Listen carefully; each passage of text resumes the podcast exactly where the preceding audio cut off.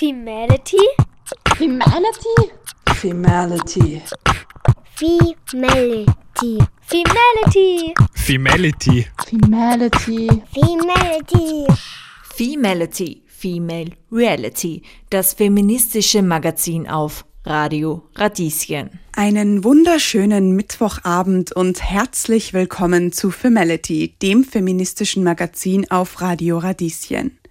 Ich bin Nadja Rierhi, Moderatorin und Gestalterin der heutigen Sendung, die auch die letzte vor der Sommerpause ist. Wir haben uns bei Femality schon mit vielen Themen beschäftigt. Feminismus und Islam, Frauen in der Startup-Szene und Catcalling, um nur ein paar Beispiele zu nennen.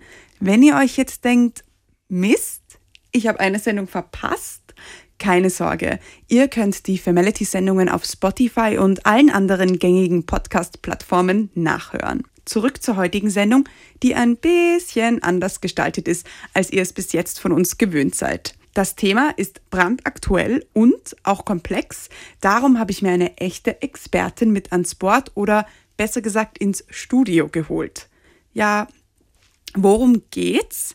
Es geht um den Einfluss des Kapitalismus auf den Feminismus.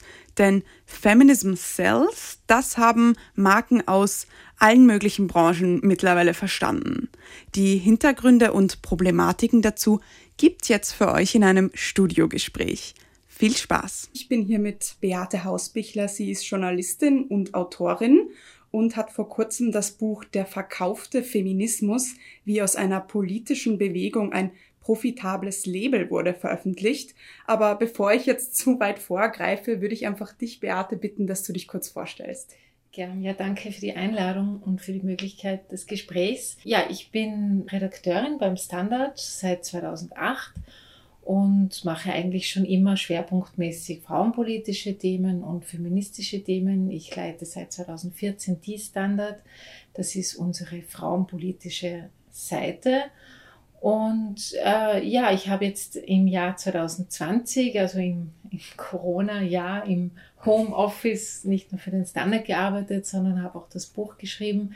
Der verkaufte Feminismus ist im Residenzverlag erschienen. Und es ist mein erstes Buch und es hat große Freude gemacht, einmal einen längeren Text zu schreiben als 6000 Zeichen. Ja, also ich habe das Buch sehr genossen. Ich fand es mega spannend und würde jetzt mal der Frage nachgehen, ja, wie aus einer politischen Bewegung jetzt das profitable Label I'm a Feminist oder Feminism oder Feminismus, ich bin feministisch wird. Mhm. Ja, vielleicht mal zu, zu den Ursprüngen, wie alles begann. Ähm, ja, wann hat das begonnen, dass der Kapitalismus den Feminismus ein bisschen für sich beansprucht hat und wie ist das auch geschehen? Mhm. Ja, es ist eigentlich eine, eine lange Geschichte, obwohl sie in den letzten 10 bis 15 Jahren sich sehr verdichtet hat. Und ich würde aber trotzdem äh, schon in den 70er Jahren ansetzen. Und zwar ähm, mit der zweiten Frauenbewegung ist, ist ja bekanntlich äh, es wichtig geworden, dass Frauen autonom leben können, dass sie selbstbestimmt leben können, dass sie Freiheiten haben. Und ähm, ja, das ist ein Lebensentwurf, der damals zwar noch nicht so beliebt war. Also wir kennen das, dieses negative Bild von damals über Emanzen, die wurden ja diskreditiert, wie es geht. Trotzdem haben sogar schon damals Unternehmen verstanden, dass das eine große Verheißung ist. Also dass ähm, so die feministische Utopie nach einem selbstbestimmten und autonomen Leben, dass das auch etwas sein kann, was sich ein Unternehmen zunutze machen kann. Und ähm, dass es vielleicht auch, ich glaube, dass das unbewusst, dass das eher unbewusst ein Gedanke war, aber dass es natürlich vielleicht einfacher wäre, diese Verheißungen in in Produkte zu verpacken oder in, in schnell konsumierbare ja, Dienstleistungen oder Dinge, die ich mir kaufen kann, wie tatsächlich die politische Utopie umzusetzen, dass das hochkomplex ist, das wissen wir und dass das schwierig ist. Aber ich würde schon sagen, dass das schon eben mit der zweiten Frauenbewegung angefangen hat. Und äh, das einfach zu nutzen. Aber der Unterschied zu heute ist, dass man sich damals als Unternehmen, als, als Konzern, der Geld verdienen will, noch nicht so explizit auf den Feminismus beziehen konnte, weil Feminismus eben ein Unding war damals.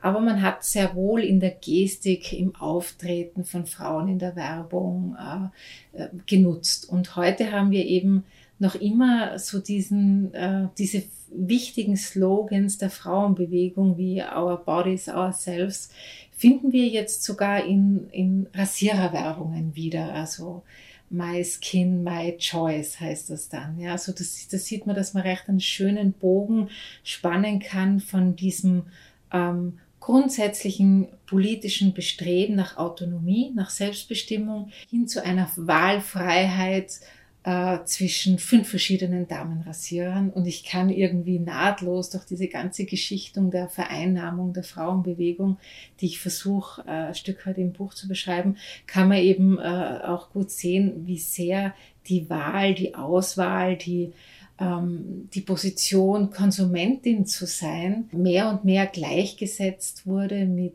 Gleichstellung, mit Gleichberechtigung. Ja, ich finde das auch so spannend, wenn man bedenkt, wann Frauen dann sozusagen die erste Kaufkraft hatten und was sie da gekauft haben. Also früher ging es dann bei der Werbung um das Waschmittel, heute geht es um das Wassereis. Stichwort mhm. die Twinner. Mhm. Also ich finde das auch voll spannend, wie sich das entwickelt hat, ähm, dass Frauen ja jetzt äh, über mehr Einkommen verfügen, über ihr eigenes Einkommen verfügen. Und so natürlich haben auch die Unternehmen erkannt, hey, das ist eine super große Zielgruppe, mhm. die wir einfach erreichen können. Genau, ja. Und diese Zielgruppe muss natürlich äh, dementsprechend behandelt werden. Das war ja schon vor 50 Jahren für keine Frau jetzt eine, eine verlockendes, ein verlockendes Bild von sich selbst, wenn sie sich in, in der Fernsehwerbung als unter, unterdrückt wahrnimmt. Ja. Deshalb war das natürlich immer schon ein, also die, die eigene Entscheidung, die äh, Entscheidungsmacht und die Handlungsfähigkeit wurde auch schon vor 50, 60 Jahren in Werbungen dargestellt. Genau, du hast es eben schon angesprochen, dass das Bild des Feminismus sich in den letzten Jahren verändert hat. Also es hat angefangen mit, ja, Feministinnen sind Mannsweiber, sind unrasiert, sind, sind aggressiv, möchten Männer unterdrücken. Und heutzutage ist das ganz anders. Also da bezeichnen sich auch äh, Celebrities als Feministinnen oder zum Beispiel ähm, das Beispiel im Buch Karl Lagerfeld hat mir sehr gut gefallen dass er bitte gerne einen unbeschwerten Feminismus möchte. Also ja, wir möchten einen netten, unbeschwerten Feminismus nach dem Motto bestärken ja und beschweren nein. Ja, wie, wie, wie hast du das irgendwie wahrgenommen auch? Ja, genau. Also ich, ich finde auch dieses Karl Lagerfeld-Beispiel, das ist wunderbar. Also er hat äh, vor einigen Jahren eben so eine, eine Fashion Show auf die Beine gestellt, die halt irgendwie in der Ästhetik einer Frauendemo wie aus den 70er Jahren gleicht. Und das war einfach dieses, diese, äh, diese Antwort von ihm äh, auf eine Frage eines Journalisten, ob das halt zusammenpasst, Feminismus und Mode sinngemäß. Er will einen unbeschwerten Feminismus. Das ist so eine perfekte Beschreibung von dem, wie Feminismus in der Werbung sein soll, teilweise auch wie in, in den sozialen Medien sein soll. Und es ist auch ein Widerspruch in sich. Und das habe ich auch versucht eben zu zeigen, Feminismus ist eigentlich unangepasst, äh, ist eigentlich, soll so sein, dass er unbeliebt ist. Und wenn er das plötzlich nicht mehr ist, dann muss man sich überlegen, na, was läuft denn da in die falsche Richtung, dass er plötzlich so äh, geländegängig geworden ist. Und eben diese, diese, dieser Widerspruch von unbeschwert, fröhlich, alles ist möglich und diese ganzen Vorstellungen und Bildern, die in einer populären Form von Feminismus da transportiert werden, die sind einfach ähm, bis zu einem gewissen Grad so sinnentleert, dass man sagen muss, naja, das ist einfach, äh, das ist Unterhaltung vielleicht, das ist eben Werbung, das ist Selbstvermarktung, aber es hat jetzt mit der sozialen Bewegung an sich nichts zu tun. Was mir aber schon wichtig ist zu sagen und was ich vermeiden will, ist nicht zu unterscheiden zwischen einem guten und einem schlechten Feminismus, sondern ich wollte mir einfach anschauen, okay, wodurch kann und konnte Feminismus plötzlich populär werden und was sind äh, die Gefahren einer Popularisierung? Wenn alle, weil alles, was Mainstream-tauglich und populär ist, ähm, wird, muss gezwungenermaßen auch abgeschliffen werden und, äh, und Ecken und Kanten verlieren. Das kann funktionieren, wie bei MeToo hat das sehr wohl funktioniert. Es kann aber auch sehr gefährliche Nebenwirkungen haben und auf diese Nebenwirkungen habe ich eben versucht einzugehen. Es ist ja auch so, dass sich der nette Feminismus ja auch äh, besser verkaufen lässt. Also der lästige Feminis Feminismus lässt sich ja auch nicht verkaufen. Da wäre auch meine Frage, warum kann es ein Problem sein, wenn ich mit einem I am a Feminist äh, T-Shirt rumlaufe und inwiefern trage ich da auch ein bisschen dazu bei, dass der Feminismus sich sozusagen als eine Marke etablieren kann? Mhm. Naja, prinzipiell ist nichts falsch daran. Das ist natürlich, äh, äh, es kann eine gute Vorbildwirkung äh, haben und es ist im Prinzip ja was Tolles, dass Feminismus nicht mehr so ein Unwort ist, wie es das einmal war. Das ist eine gute Entwicklung. Das Problem daran ist nur, dass wir uns in einer äh, quasi falschen Realität wiederfinden. Und das das ist das eine. Also ich würde sagen, es sind zwei Probleme. Das, das erste Problem ist eben, dass manchmal die, wenn man in, in gewissen sozialen Milieus, in gewissen Schichten unterwegs ist, könnte der Eindruck entstehen, dass vieles schon erledigt ist, dass wir in einer relativ progressiven Gesellschaft leben und genau diese Wahlfreiheit und diese Autonomie, die der Feminismus erkämpfen will, dass die bereits vorherrscht, weil wir haben viele Serien mittlerweile, die explizit feministische Themen aufgreifen. Wir haben in Werbungen viele dicke Frauen. Wir haben Konzerne, die Body Positivity be betreiben. Also das sind Dinge, die sehr stark auf einer symbolischen Ebene wirken und vielleicht wirklich junge Mädchen in einem Selbstverständnis aufwachsen lassen, dass sie jetzt vielleicht nicht mehr dem Schönheitsideal äh, entsprechen müssen, aber es ist eben nur diese Bewusstseinsebene.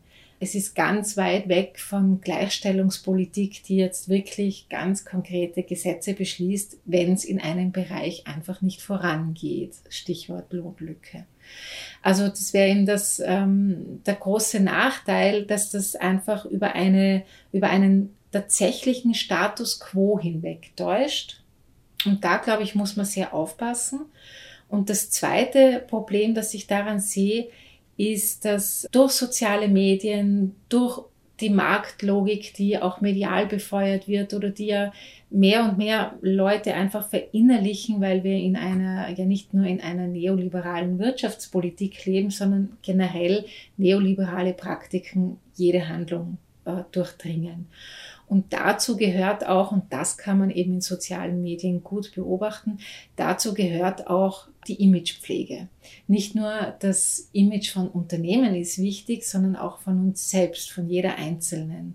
Wer in sozialen Medien, auf Instagram oder auch auf Twitter viel unterwegs ist, wird mit, den, mit der Zeit äh, bemerken, dass es wichtig ist, dass man von sich selbst so ein, ein, eine, ja, eine gewisse Markttauglichkeit ähm, entwirft oder dass man von sich selbst ein gewisses Image entwirft, das, dem man auch gerecht werden muss. Das heißt, ähm, wenn so etwas wie Feministin sein oder politisch agieren oder politisch argumentieren, zum Beispiel auf Twitter oder auf Instagram, wenn so etwas äh, mit, ähm, mit Selbstvermarktung zu eng verzahnt ist, dann glaube ich, ist das für, den, für die politische Debatte und für das politische Projekt irrsinnig schädlich, weil es einfach äh, ums, um ein selbstreferenzielles Projekt geht. Und ich glaube, die besten Beispiele sind eben Diskussionen in sozialen Medien, wo, wo es ja viel darum geht, möglichst radikal zu klingen, wo es eben nicht darum geht, vielleicht Fragen zu stellen, die jetzt gerade mal nicht so schön radikal oder vielleicht auch gar nicht so feministisch klingen, aber einfach, weil man laut gemeinsam mit anderen weiterdenken will. Ähm, das ist etwas, womit man dann im schlimmsten Fall die eigene Marke beschädigen könnte. Und insofern finde ich dieses feministische Posing hinderlich und, und hemmend, was, was ein gemeinsames Weiterdenken betrifft, ohne dass man vielleicht gleich niedergebrüllt wird, dass man jetzt nicht seiner Blase entsprechend schön feministisch agiert hat. Das sollte erstmal wurscht sein. Es geht schon darum, eben inhaltlich weiterzukommen. Es ist ja auch so, dass sich ja im Endeffekt dann so real politisch nicht, nicht wirklich was geändert hat, eben wenn wir uns Gender Pay Gap anschauen, wenn wir uns anschauen, wer hauptsächlich für die Kinderbetreuung unbezahlt arbeitet. Für mich hat das immer so ein bisschen so ein, so ein so Scheuklappen sozusagen. Also wir blicken irgendwie auf etwas, was ganz gut ist. Ähm, zum Beispiel viele bezeichnen sich stolz als Feministin, mhm. aber gleichzeitig ähm, sehen wir nicht, dass extrem viel Ausbeutung auch passiert. Eben Stichwort das T-Shirt. Da ist ja auch ein anderes Buch erschienen. Ähm, ich weiß nicht, ob du das kennst, Dear Girl Boss, We Are Done. Mhm. Und da geht es ja auch darum, dass indem man selber konsumiert in, in dieser kapitalistischen Gesellschaft, in der wir uns befinden, tragen wir als Konsumentinnen auch ganz oft dazu bei, dass andere Frauen ausgebeutet werden. Eben zum Beispiel mit T-Shirts, wo I'm a Feminist draufsteht, die aber dann zu ganz schlechten Bedingungen produziert werden. Genau, ja. Mhm. Genau, das war ja auch die große Kritik an, an zum Beispiel so Logo-Shirts, dass, dass, dass es viel mehr darum gehen äh, sollte, wie die äh, Arbeitsbedingungen sind in, in Ländern des Südens, als um, um die eigene Selbst, äh, um die eigene politische Selbstdarstellung. Und ja, das muss natürlich zusammenpassen, ja, das ist klar. Was du auch im Buch ansprichst, ist so dieser individuelle Feminismus, also dass wir ganz stark an Einzelschicksalen oder auch an uns selber dann uns orientieren. Wie ist es dazu gekommen und wie kann man das vielleicht auch ein bisschen aufbrechen? Weil wir haben sehr viele junge Hörerinnen, wo wir auch auf Instagram manchmal merken, die wissen auch gar nicht, wie sie tun sollen mhm. irgendwie, weil sie möchten schon feministisch sein, aber dann gibt's natürlich wieder, äh, denken sie sich dann zum Beispiel, bin ich eine gute Feministin unter Anführungszeichen, bin ich eine schlechte Feministin, ähm, denke ich nur an mich selbst, wie kann ich auch an andere denken? Mhm. Mhm. Also ich, ich, ich habe im Zuge der, der, Rezeption des Buches gemerkt, dass wir in einer Zeit leben, die wahnsinnig nach Handlungsanleitungen strebt. Und das ist auch verständlich, aber mir war ganz wichtig im Buch nicht zu sagen, was jemand tun soll. Ich glaube, ich, ich wollte eine Analyse liefern und den Blick schärfen, damit das die Leute selbst entscheiden können. Aber was diese Individualisierung von Feminismus betrifft, die ähm, hängt auch mit dem zusammen, worüber wir schon geredet haben, dass der Neoliberalismus ist eine, ist eine, im Prinzip eine kulturelle Praxis. Und dazu gehört ganz stark das Bewusstsein, dass wir alles selbst handeln, lösen können und auch lösen sollen. Was ein sehr gutes Beispiel ist, ich habe das ist auch im Buch drinnen. Es gibt in, in Wien eine Frauenberatungsstelle, die heißt Frauenberaten Frauen und die machen das seit 40 Jahren. Und ich habe fürs Buch mit einer Mitarbeiterin von Frauenberaten Frauen gesprochen und die hat mir erzählt, im Prinzip sind es doch immer genau die gleichen Probleme, mit denen Frauen zu ihnen kommen rechtliche Fragen. Was ist, wenn ich mich scheiden lasse? Was passiert dann, wenn ich das mache, wenn ich diese Regelung vielleicht äh, berücksichtigen will? Und wie tue ich da genau? Was mache ich, wenn ich psychischer Gewalt ausgesetzt bin? Ist das überhaupt psychische Gewalt? All diese Fragen, diese inhaltlichen Fragen haben sich in den letzten 40 Jahren kaum verändert. Aber hat sie gesagt, was sich verändert hat, dass sich die Frauen viel stärker selbst vorwerfen, ich habe das selbst verschuldet. Das heißt, jetzt sind wir in einer sehr heiklen äh, Situation, weil, wie ich vorhin schon gesagt habe, man bekommt den Eindruck, es ist, äh, wir haben das überwunden. Wir haben die Geschlechterhierarchien bis zu einem gewissen Grad überwunden, zumindest wir haben sie so weit überwunden, dass ich über mein Leben bis zu einem ganz, ganz großen, äh, also ein ganz, ganz großer Teil wird von mir selbst entschieden. Und was passiert, wenn doch was schief geht? Dann bin ich selbst verantwortlich. Aber trotzdem haben wir ja, obwohl wir gesetzliche Gleichstellung haben, also es ist irgendwie Gesetz in Österreich, dass Gleichstellung in vielen Ebenen angestrebt werden muss, dass äh, unterschiedliche Löhne zwischen Männern und Frauen nicht in, also dass das illegal ist im Prinzip und all das, ja. Also, dass wir zwar gesetzliche Gleichstellung haben, aber wir haben keine faktische Gleichstellung. Und aus dieser Situation heraus steht, äh, entsteht jetzt und auch mit den, mit, mit den ganzen neoliberalen Dogmen, mit denen wir ja tagtäglich leben, entsteht jetzt dieses Bewusstsein, dass ich zwar ein Problem habe, das zwar hunderttausend andere Frauen offensichtlich auch habe, aber trotzdem einfach das starke Gefühl habe, ich bin dafür verantwortlich. Ich habe irgendwann in meinem Leben eine falsche Entscheidung getroffen und genau deshalb bin ich jetzt in dieser Situation. Und ich glaube, das wäre irgendwie so ähm, mir wichtig, dass junge äh, Leserinnen und junge Frauen und junge politisierte Menschen sehen, dass sie trotz äh, diesem, diesen starken Anspruch, den, denen sie auch in der Arbeitswelt überall beobachten können, dass sie alles an sich selbst festmachen, dass sie gerade bei, bei Themen wie eben Frauenrechte, äh, Lesben- und Schwulenrechte, ähm, queer-feministischen Themen, dass sie da einfach wirklich so die, die strukturellen Verbindungen sehen. Das fängt jetzt zum Beispiel da an, dass man es vielleicht nicht selbstverständlich findet, ein Praktikum zu machen, ohne Geld dafür zu verlangen. Es fängt da an, dass man als junger Mensch auch schon bespricht mit, mit den Kolleginnen, was, was man verdient. Ja. Also da gibt es jetzt keinen äh, Unterschied jung, alt, das machen alle wahnsinnig ungern. Oder dass man sich gewerkschaftlich organisiert. Also dieses Versprechen, das ja sehr stark an junge Leute aus verschiedensten Branchen, an junge Leute gerichtet wird, du nur das und das und das und dann könntest du Erfolg haben dieses Versprechen nicht allzu ernst zu nehmen und zu schauen, was brauche ich auf der strukturellen Ebene, dass ich vielleicht in fünf Jahren keinen Arbeitsvertrag mehr habe, der sich immer nur um zwei Jahre verlängert, sondern unbefristete Arbeitsverträge habe, unbefristete äh, Mietwohnungen habe und all sowas. Das klingt jetzt vielleicht für einen jungen Menschen recht unsexy, aber das ist fundamental und das betrifft die viel größere Menge der Leute als die paar wenigen, die sich sechs Jahre leisten können, unbezahlte Praktikas zu machen. Ich finde das überhaupt nicht unsexy. Und gerade im Journalismus ist es ja doch so, dass, ja, man muss sich den Einstieg in den Journalismus halt ein Stück weit leisten können auch. Ja, genau. Du hast es auch angesprochen, diese, ein bisschen diese Selbstoptimierungswelle, die uns vor ein paar Jahren überrollt hat und wir schwimmen jetzt quasi im Selbstoptimierungsmeer mhm. ähm, und schauen immer, wo kann ich irgendwas angeln und fischen, damit ich noch besser werde. Inwiefern ähm, dient sich auch der Feminismus und, und, und auch die Werbung genau diesem Punkt und wie hat sich das in den letzten Jahren noch ein bisschen verändert? Naja, der Feminismus ist eben genau das, was du vorhin gesagt hast, dass sich junge Leute manchmal fragen, bin ich eine gute Feministin? Das scheißegal, Feministin sein soll keine moralische Anforderung an mich selbst sein. Und das machen sehr wohl irgendwie äh, so diese populären Erzählungen äh, über Feminismus. Also Feminismus wird irrsinnig eng geführt mit Erfolg haben. Und das wird so quasi, der Begriff Feminismus ist da irgendwie infiziert worden mit, bin ich gut oder schlecht als Feminismus? Habe ich ein gutes Auftreten als Feministin?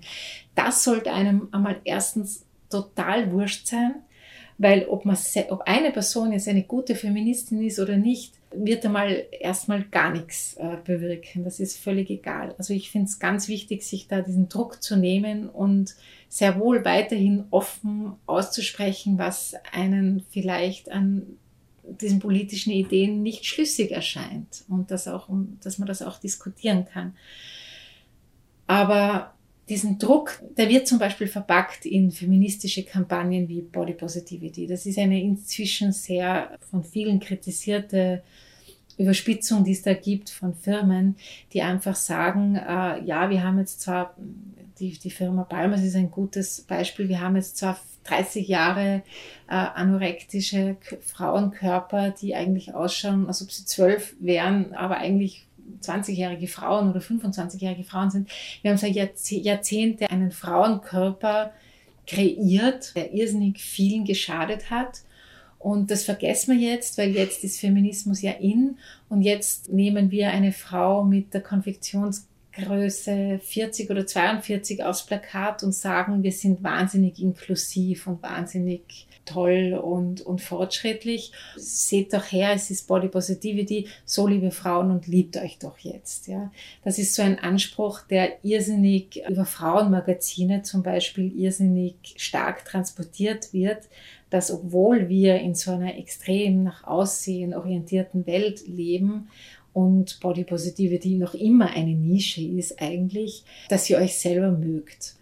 Und das ist genau so etwas, was wir in den letzten Jahren wahnsinnig viel beobachtet haben. Dieses übernimm da doch die Regie über dein eigenes Leben und krieg doch selber, kratz doch selber die Kurve. So quasi das Patriarchat als etwas, was man persönlich mit seiner eigenen Psyche überwinden könnte.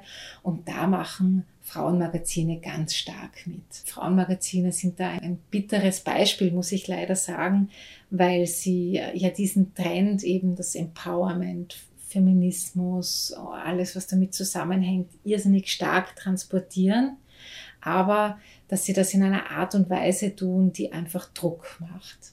Und es sollte eben nicht dabei rauskommen, dass ich mir, wenn ich eine Frauenzeitschrift äh, lese, nicht nur denken, denke, ah, diese Creme muss ich mir besorgen, sondern, aha, diesen Podcast muss ich mir noch anhören, dieses Buch muss ich noch lesen und am Ende des Tages muss ich auch noch äh, meinen Freundinnen beweisen, wie gut ich Vereinbarkeit hinbekomme und wie feministisch mein Mann vielleicht ist.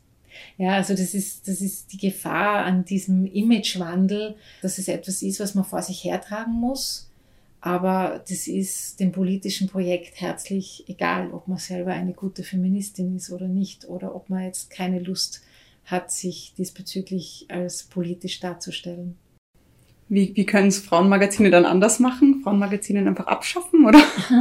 naja, äh, ehrlich gesagt, ich würde mir da einfach ein bisschen mehr Ehrlichkeit wünschen. Ja. Also ich habe für das Buch, glaube ich, bei einer österreichischen Frauenzeitschrift nachgezählt, wie viel Produkte nicht nur in Form von einer von einer Anzeigen, von einer klassischen Anzeigenwerbung im Heft ist, sondern wie viele Produkte dort auch redaktionell besprochen werden. Diese Frauenzeitschrift verkauft eine gewisse Vorstellung vom Frausein und das ist schwierig, was da zu sagen, was da Frauenzeitschriften anders machen würden. Ich fände fast weniger stressig, wenn sie wie in den 70er Jahren die Cosmopolitan ist halt draufgestanden, ja, oder in den 80ern, äh, diese und jene Rezepte haben wir im Heft, um schlank zu sein. Okay, dann weiß ich, es geht ums Schlanksein. Aber jetzt geht es so um ein Optimieren des Ganzen selbst von, vom politischen Bewusstsein bis zum Aussehen. Und das ist einfach zu viel. So können wir nicht ehrlich einfach uns das Modemagazin in Ruhe anschauen, ohne erzählt zu bekommen, wie ich eine tolle politische Frau werde. Du hast noch zwei Begriffe genannt, und zwar ist das Feminist Washing und Femvertising. Magst du vielleicht unseren Hörerinnen kurz erklären, was das bedeutet? Es ist ein bisschen ein Unterschied. Also Femadvertising ist einfach, wenn man versucht, irgendwie Frauen jetzt wirklich ein Produkt zu verkaufen, was sie als Frau brauchen würden. Zum Beispiel ähm, Damenrasierer ist, ist so ausgestaltet, dass es für Frauen ist. Also es ist nicht der schnöde Big-Rasierer, der blaue, der mit zwei Klingen, sondern es ist einer, der eben jede Kurve, da ist man dann wieder bei Body Body Positivity, ein Rasierer, der jede Kurve irgendwie berücksichtigt, ohne, ohne halt, oder den man in die Tasche stecken kann. Also äh, Produkte, die sich so quasi an das Leben der vermeintlich modernen Frau anpasst. Und das andere, Feminist Washing, lehnt sich so an den Begriff des Greenwashing an. Und äh, Feminist Washing oder Femwashing geht einfach so von der Vorstellung aus, dass einfach einem Produkt ein feministisches Männchen umgehängt wird, um auch bei einer Zielgruppe, die politisch ist, die jung ist, die eben sich Feministin äh, und äh, Feminist nennt, da auch reinkommt. Das Schwierige bei Femwashing oder Feminist Washing ist aber jetzt, im Unterschied zu Greenwashing lässt sich das relativ leicht mit Zahlen belegen, ob eine Firma jetzt zum Beispiel eine sehr, einen hohen CO2-Ausstoß äh, produziert, ob sie Materialien verwendet, die umweltschädlich äh, sind. Also da kann ich zum Beispiel einem Konzern relativ schnell nachsagen, für euch ist das nur äh, Image-Politur, das mit Green und Öko, weil ich habe da Zahlen, sitzt her irgendwie urschlecht für die Umwelt und so weiter. Bei Femwashing oder Feminist Washing ist es viel, viel schwieriger, weil es ja irgendwie so etwas wie, es wird ein Bewusstsein mit verkauft. Es wird ein wokes Bewusstsein mitverkauft. Da lassen sich die Zahlen viel schlechter auf den Boden bringen. Also man kann natürlich schauen, hat die Firma irgendwie im Vorstand halbwegs irgendwie einen Anteil von, von Frauen oder haben sie eine Frauenquote. Aber das, äh, das macht ja niemand bei einem Produkt, das man sich jetzt bei Unilever anschaut, bei diesem Konzern, der so wahnsinnig viele unterschiedlichste Dinge vertreibt. Da macht jetzt niemand irgendwie den Check, wie schaut es da mit dem Gender Pay Gap aus. Das ist auch wahnsinnig schwierig, weil das riesen Konzerne sind mit unterschiedlichsten Marken. Also das ist so ein, ich glaube, Fem Feminist Washing ist irrsinnig einfach, weil es eben so, so schwer den, dem, dem Konzern oder der Marke zu sagen, es ist doch nur für ihn, fürs Image, euch ist das wurscht, weil dann kommt man, äh, bekommt man schnell die Antwort, ja, aber Image ist doch gut. Das ist eine Vorbildwirkung. Was kann man denn dagegen sagen? Kann man nichts dagegen sagen, aber ähm, ein Produkt zu verkaufen war einfach nie die Aufgabe des Feminismus.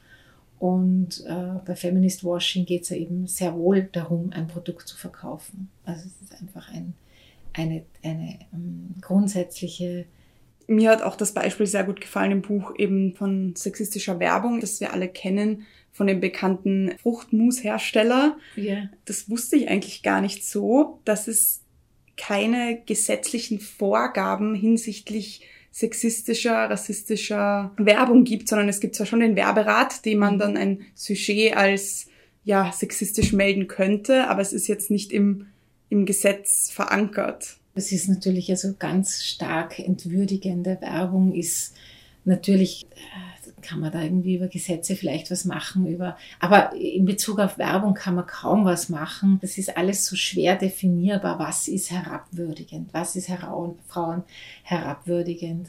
Äh, was ist, äh, Sex, was ist rassistisch oder was ist, ähm, natürlich gibt es da halbwegs klare Kriterien, aber in der Werbung eben, das ist eben auch beim Fruchtmushersteller ja immer die Argumentation gewesen, argumentiert man ja ganz stark mit, mit, mit Ironie, mit Witz, mit, mit, ähm, ja, mit Wort, mit Wortkreationen, die man sich überlegt und man will ja Aufmerksamkeit erregen.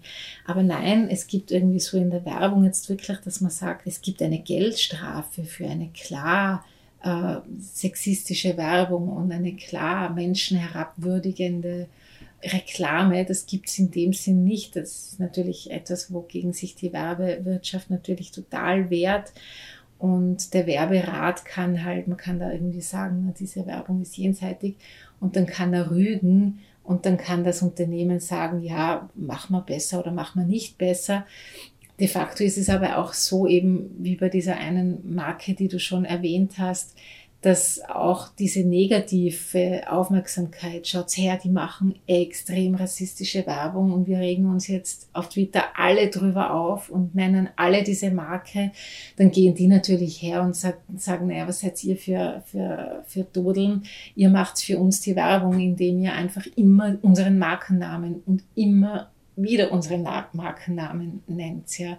Also das ist, äh, das ist, war von denen total oder ist auch von anderen total zynisch, aber es wird gemacht. Und, und daran sieht man aber auch, wie schwer das in den Griff zu bekommen ist. Ja. Also äh, das ist wirklich extrem schwer zu regeln. Ich glaube aber schon, dass, dass da was ginge und dass, wenn es einfach eine, eine, eine gesetzliche Regelung äh, gesetzliche Regelung gäbe, die wirklich zum Beispiel mit Geldstrafen oder mit Sanktionen arbeitet, dann ist das schon einfach eine andere, eine andere Symbolik, die man da transportiert, wie jetzt, dass man sagt, nee, das ist eh alles wurscht.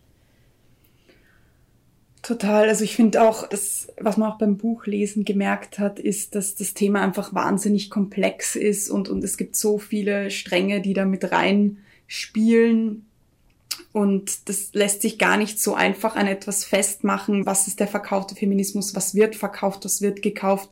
Gibt's was, was du zum Ende hin jetzt noch loswerden möchtest? Ich glaube, dass es eben wichtig ist, hier sich dieser, dass man drauf schaut, dass man sich selbst dieser Marktlogik entzieht. Eben auch, wenn man es selbst versucht, auf sozialen Medien oder auch im Freundeskreis oder wo auch immer, versucht, feministisch, feministisch zu agieren, dass man sich selbst da als einzelne Person nicht so ernst nimmt und vielleicht schon einmal äh, sich traut, nachzufragen oder zu kritisieren oder nicht jetzt gerade so mitzuschwimmen mit dem äh, angesagtesten, mit der neuen angesagtesten, mit dem neuen angesagtesten politischen Wording, weil das gibt's ja auch, sondern dass man wirklich versucht, äh, selbst ähm, nachzudenken, selbst irgendwie Probleme zu formulieren, äh, so wie man sie selbst beschreiben würde. Also das ist, glaube ich, ganz, ganz wichtig, damit man auch diese Sprache über politische Themen äh, einfacher gestaltet, dass sie nicht so in einem,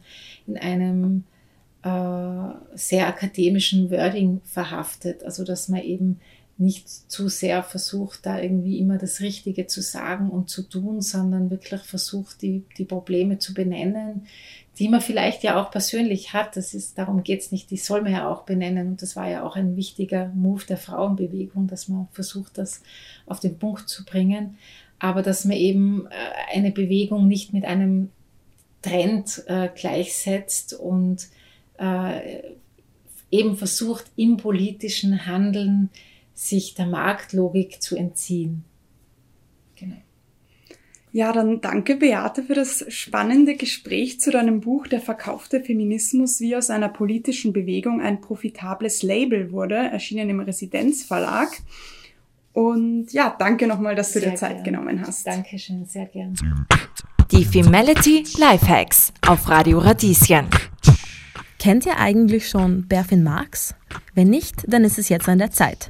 Auf ihrem Instagram-Account deckt sie regelmäßig Missstände in der feministischen Social-Media-Bubble auf. Apropos Social Media. Hashtag To Future is Female, Hashtag Frauenpower. In ihrem Buch Dear Girlboss, We Are Done räumt Journalistin Bianca Jankowska mit dem Selbstverwirklichungsversprechen für Frauen auf. Eine echte Kampfansage gegen die pinke Seite des Internetkapitalismus. Und ein Must-Read. Und dieses Monat dreht sich natürlich alles um das Thema Bride. Wenn man also über Feminismus und Kapitalismus spricht, sollte man das Pinkwashing keineswegs außer Acht lassen. Queer as Fact ist ein Podcast, der sich ganzjährig mit queeren Themen beschäftigt und unserer Meinung nach absolut empfehlenswert.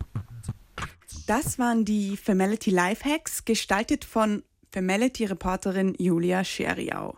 Mein persönlicher Lifehack ist eine ganz klare Buchempfehlung für Der verkaufte Feminismus, geschrieben von meiner heutigen Studiogästin Beate Hausbichler. Mir bleibt jetzt nur mal übrig, mich von euch zu verabschieden. Habt einen schönen Sommer, esst viel Eis, ob gefembert heißt oder nicht, cremt euch gut ein, bleibt feministisch und wir hören uns im Herbst wieder. Tschüss und Baba.